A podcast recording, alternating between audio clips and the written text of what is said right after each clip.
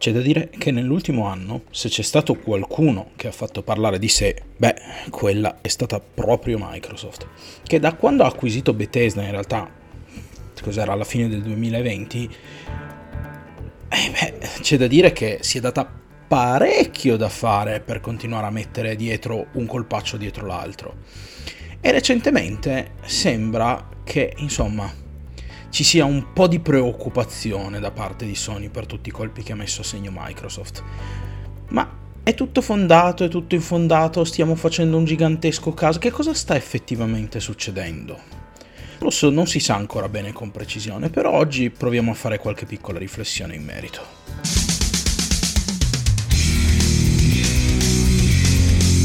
La spirale ludica. Scopriamo le regole del gioco. Ok, come al solito prima di, ricom- di, cominciare vi ricordo sotto in descrizione trovate i link ai miei social che non aggiorno da un po', me ne rendo conto, ricomincerò, ve lo prometto. Eh, mi raccomando, seguitemi se ancora non lo fate. Se vi è piaciuta questa puntata, mi raccomando, condividetela con i vostri amici e se in qualche modo volete contribuire a questo progetto, sotto in descrizione vi lascio il link di Coffee così potrete offrirmi un caffè una birra e io ve ne sarò davvero, davvero grato. Ma bando ai convenevoli. Cosa sta succedendo? Beh, allora, per chi non lo sapesse faccio un brevissimo recap, chiamiamolo così. All'inizio dell'anno scorso, Microsoft, era all'inizio di quest'anno, mi sembra all'inizio dell'anno scorso però, comunque Microsoft ha messo a segno un colpaccio micidiale, acquisendo Blizzard, anzi Activision Blizzard, questa cosa è stata un colpo particolarmente gobbo da parte di Microsoft, molto più dell'acquisizione di Bethesda, che già di suo comunque aveva parecchie frecce ottime al suo arco e avrebbe potuto portare alla casa di Redmond delle esclusive mica da ridere. Insomma, Division Blizzard ha attraversato un periodo particolarmente infelice, in cui Blizzard peraltro ha avuto un grave tracollo qualitativo a livello di immagine e di qualità di videogiochi. In mezzo ci mettete anche lo scandalo del maltrattamento dei lavoratori, delle molestie e tutto quello che succedeva là in mezzo, che è stato peraltro gestito da Activision Blizzard molto molto male, quindi ecco che Microsoft appollaiata lassù sul ramo che stava cercando, come dire, di mettere a segno un altro colpo per poter entrare nel mercato videoludico, beh, ne ha approfittato e ha colpito, acquisendo l'intero blocco. Ora, da un po' di tempo a questa parte, però, con peraltro quello che secondo me è un discreto ritardo, ci si è accorti che con l'acquisizione di Activision Blizzard Microsoft si portava a casa come esclusive anche Call of Duty. Ora, co- come, quest- come non ce ne si... cioè, come questa cosa sia potuta passare inosservata per tutto questo tempo è qualcosa che per me rimarrà un mistero. È stata la prima cosa che ho pensato. Ho detto, cazzo, si è portata a casa Activision Blizzard, Microsoft si è comprata Call of Duty. Ora, Call of Duty obiettivamente è un nome che tutti sappiamo essere all'interno del mercato videoludico qualcosa di enorme, smuove un fatturato monumentale e obiettivamente anche una, fan, una fanbase installata e, sol, e solida molto molto corposa, forse la più corposa in assoluto e se non è la più corposa in assoluto poco ci manca se la gioca veramente veramente con pochi lassù nell'alta classifica, chiamiamola così. E quindi posso capire che comunque all'interno dell'industria le concorrenti di Microsoft, la concorrente perché Nintendo obiettivamente mi è sembrata proprio sempre voler giocare una partita a parte, chiaramente si è preoccupata.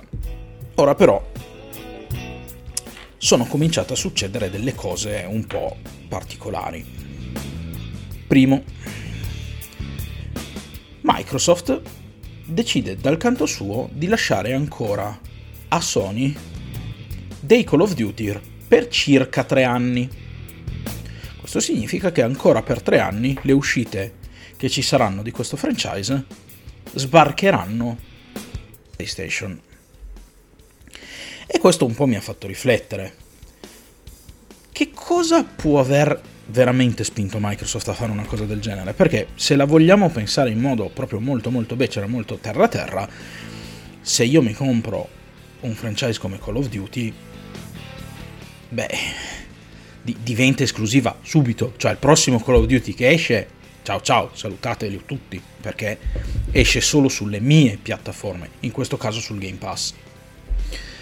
E quindi mi sono detto, ma com'è possibile? Me lo sono parzialmente spiegato con il fatto che eh, tutto sommato, in primis Microsoft non ha una base installata così grossa e quindi per continuare a far fruttare Call of Duty come si deve doveva comunque ancora appoggiarsi alla fanbase PlayStation.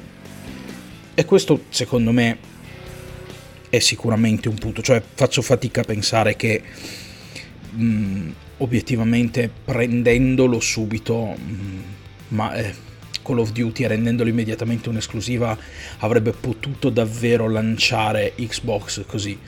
Per cui secondo me Microsoft ha optato per un cambiamento molto molto morbido e ha pensato bene di eh, rendere graduale il passaggio delle IP eh, di Activision Blizzard da IP per tutti, tra virgolette, multipiattaforma quantomeno, a proprietà intellettuali esclusive Xbox.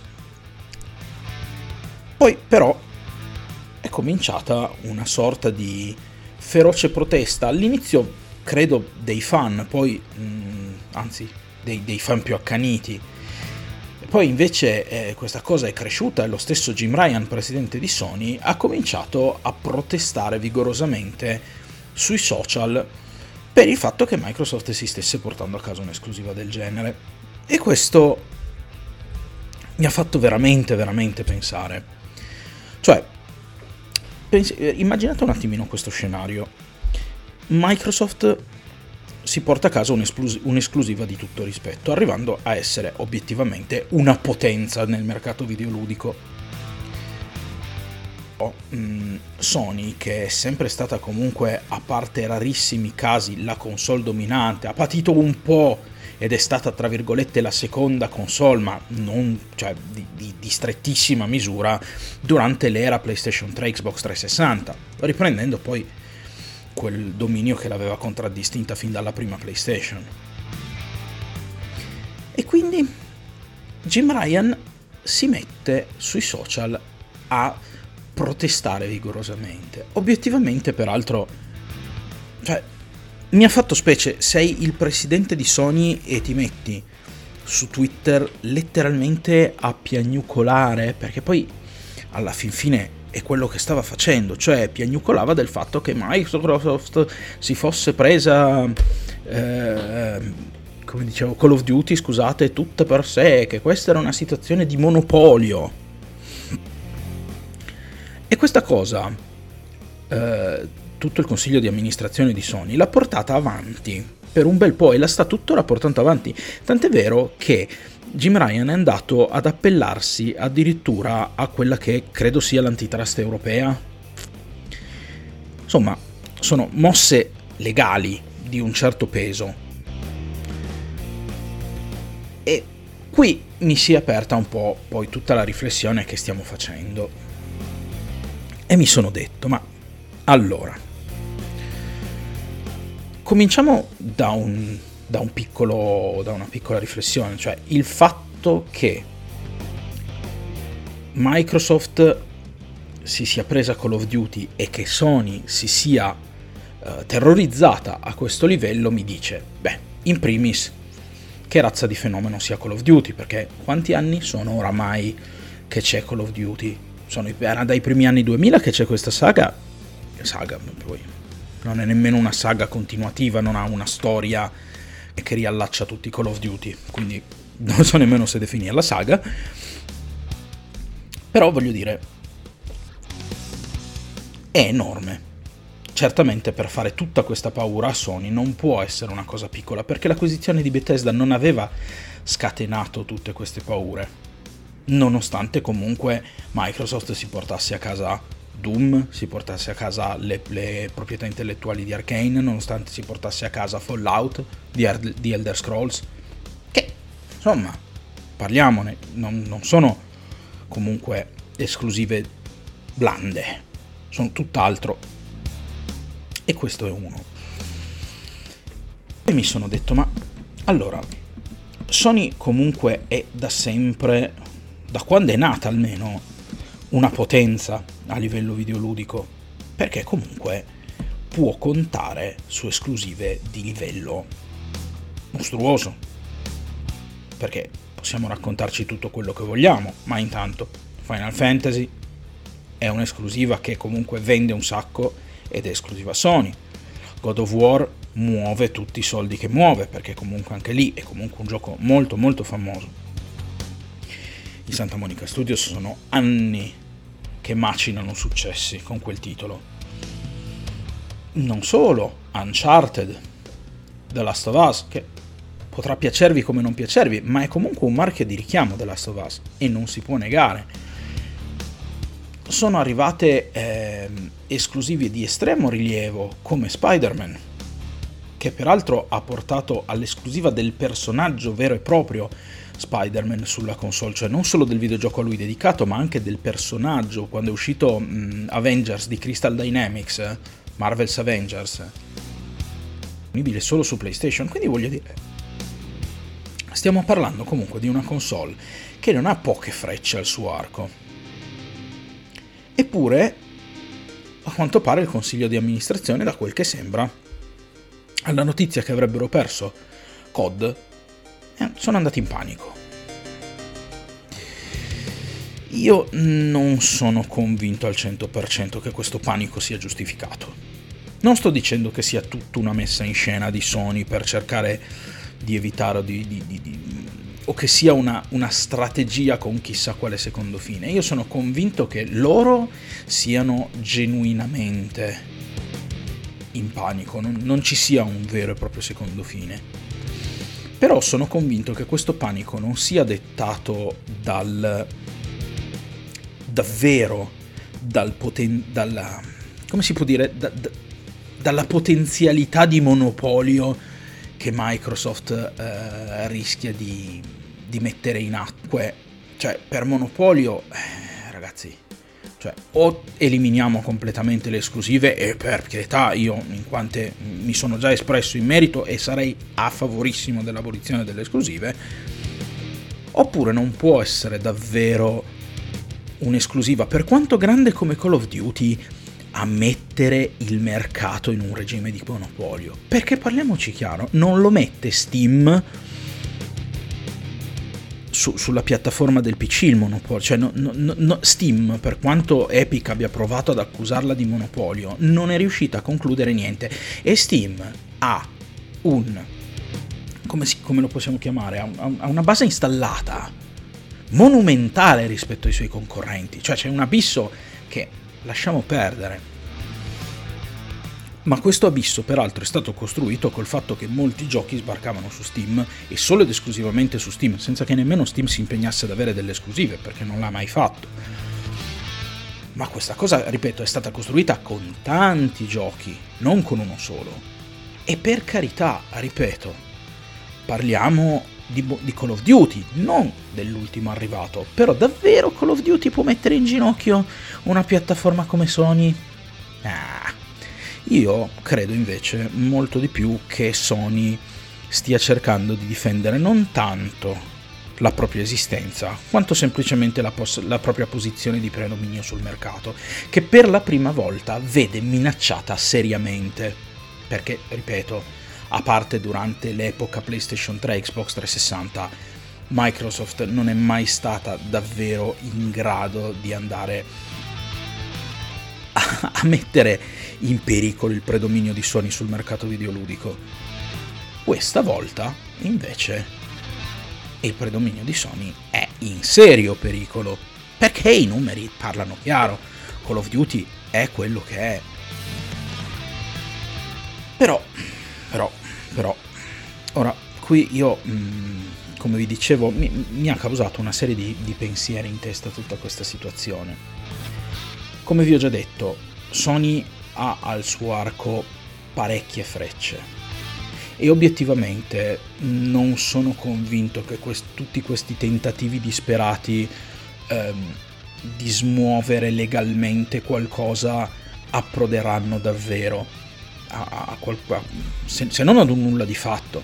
Anche perché eh, la stessa Epic aveva provato a, ehm, per un motivo, appellandosi a una ragione molto simile, a cercare di far traballare Google ed Apple. Con Google peraltro c'è anche semi riuscita perché a un certo punto Google ha fatto il passo indietro. Apple che cosa ha detto? Ha detto no, io indietro non mi tiro e di fatti tutto sommato alla fine perché non, non è che si sia letteralmente tirata addosso poi chissà cosa. Sì, qualche piccola ripercussione in favore di Epic c'è stata, ma niente di serio. E quindi, e quindi io credo che Sony fondamentalmente stia un po' cercando di diventare, come dire, la Apple dei videogiochi. Nel senso, il discorso è che vuole essere quella bandiera di riferimento nel mondo dei videogiochi e ha, come già vi dicevo, il terrore che la propria posizione di predominio venga seriamente intaccata. E questo, invece, è straordinariamente più probabile, perché, come vi ho già detto, i numeri parlano chiaro. Cosa ne penso? Beh, allora, secondo me questa cosa che sta succedendo in un modo molto lato e ampio non è del tutto un male. Il fatto che Sony abbia letteralmente paura di quello che sta succedendo è un bene. Ed è un bene in primis per i giocatori Sony. Perché ehm, con la posizione di predominio, chiunque umanamente che cosa fa?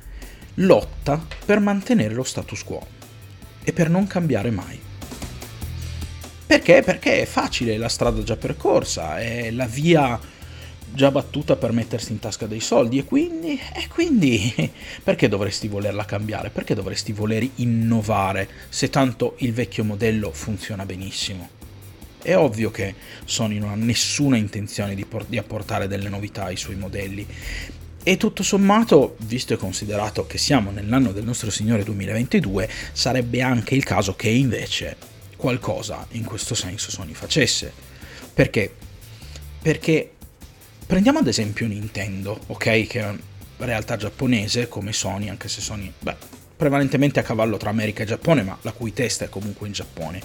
Nintendo è una realtà ostinatissima, ancorata al passato come poche cose al mondo. La Switch ha ancora le cartucce, maledizione.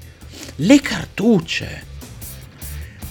Però, vabbè che in una console come quella effettivamente non è che si potesse davvero, mh, mm, come dire, pensare di portare un tipo di, come si, di chiamarlo, di supporto diverso, però Comunque, Switch è una console che vive del nome Nintendo. E Nintendo sotto questo profilo si è dimostrata, come vi ho già detto, ancorata al passato in modo tremendo, ma Nintendo comunque, dal canto suo, su alcuni versanti ha comunque cercato un minimo di portare dell'innovazione. Tant'è vero che comunque dalla Wii in poi, anzi potrei dire persino dal Nintendo 64 con l'introduzione delle levette analogiche e quant'altro, Nintendo sull'hardware ha lavorato molto e ha cercato di portare un nuovo modo di videogiocare con delle periferiche che non fossero sempre le stesse. Sony, dal punto di vista dell'innovazione, è sempre stata dietro. Tutte le innovazioni che vedete ora sulle piattaforme Sony sono tutte cose che sono già state viste e riviste, o magari non riviste ma comunque già viste, e vengono, arrivano sulla piattaforma Sony solo una volta consolidate. Dal punto di vista dell'innovazione, Sony è costantemente indietro. Non solo, anche da un punto di vista del modello economico. Di nuovo, Sony eh, si sta letteralmente ancorando al vecchio sistema di giochi da vendere, peraltro semplicemente pensando di alzare, alzare, alzare il prezzo sempre di più in modo scriteriato. Mi sono già pronunciato sull'aumento di prezzo, sapete quanto per me sia totalmente ingiustificato 80 euro per un videogioco no, è criminale, ma vabbè. Comunque, il discorso qual è? Secondo me, se invece a questo punto Sony comincia ad avere paura sul serio, potrebbe essere la volta buona che si adatta ad un mercato che avanza. Anche perché... Cos'è successo? È successo che Nintendo ha messo le levette analogiche e Sony dopo un po' ha messo le levette analogiche. È successo che, ehm, come si dice, eh, sia arrivata Microsoft con il Game Pass e Sony è arrivata con il suo Game Pass, un Game Pass che però obiettivamente rispetto a quello Microsoft è pare, lascia parecchio a desiderare, diciamocelo, perché col prezzo base si ottiene solo ed esclusivamente l'online di Sony senza nessun gioco, mentre invece è, è già costicchia. Ad un prezzo minore vi potete permettere il pacchetto base del Game Pass, che invece vi porta già un discreto catalogo di giochi. In più aggiungeteci il fatto che non ci sono eh, giochi al day one sul pass di Sony, mentre invece ci sono su quello Microsoft. Il prezzo di quello Microsoft è infinitamente, infer- infinitamente no, ma è pesantemente inferiore. Quello di Sony arriva ad arrivare a 20 euro al mese per poter avere delle demo. Cioè, capite? Se Microsoft vi dice pagami 14 euro e puoi provare i giochi al day one e se ti piacciono tu continui a pagarmi e puoi continuare a giocarli, Sony ti dice tu mi paghi 20 euro e io se vuoi ti lascio provare dei giochi che però poi devi comprare. Quindi sta cercando di integrare il modello del Game Pass all'interno della sua politica di vecchio stampo. Obiettivamente io in tutte queste cose non riesco a vederci dei vantaggi per l'utente il pass di Microsoft è letteralmente solo ed esclusivamente asservito alla politica, scusate, il pass di, di, Sony è solo ed esclusivamente asservito alla politica vecchio stampo di Sony, che cerca di dare un contentino ai giocatori e nel frattempo sfruttarlo per cercare di far funzionare ancora il suo modello. E secondo me questa cosa è ora che finisca. Basta. Sony, il mondo sta cambiando, adeguati. Se Microsoft butta fuori un, uh, un'esclusiva e si, e si prende Call of Duty, Cazzo, ma te lo lasciano per tre anni, tu hai acquisito Bungie, perché in questi tre anni, invece di andare a piagnucolare, probabilmente non risolvendo nulla, non fai sviluppare a Bungie uno sparatutto che possa fare concorrenza a Call of Duty, qualcosa da dare al tuo pubblico, fatto su misura per la tua console.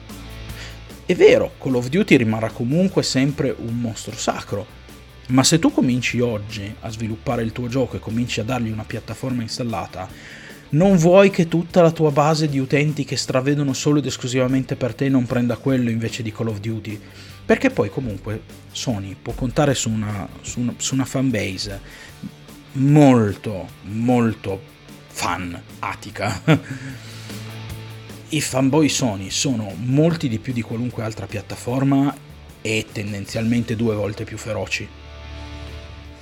Quindi tutto sommato, volendo ragionare proprio da becero comparto marketing, tutto sommato potendo contare su questa totale devozione del fan Sony, io un tentativo da quella parte ce lo farei, anche perché se vuoi fare come Apple, devi fare esattamente come Apple, quindi devi costruirti e sfruttare una base di consumatori fedeli.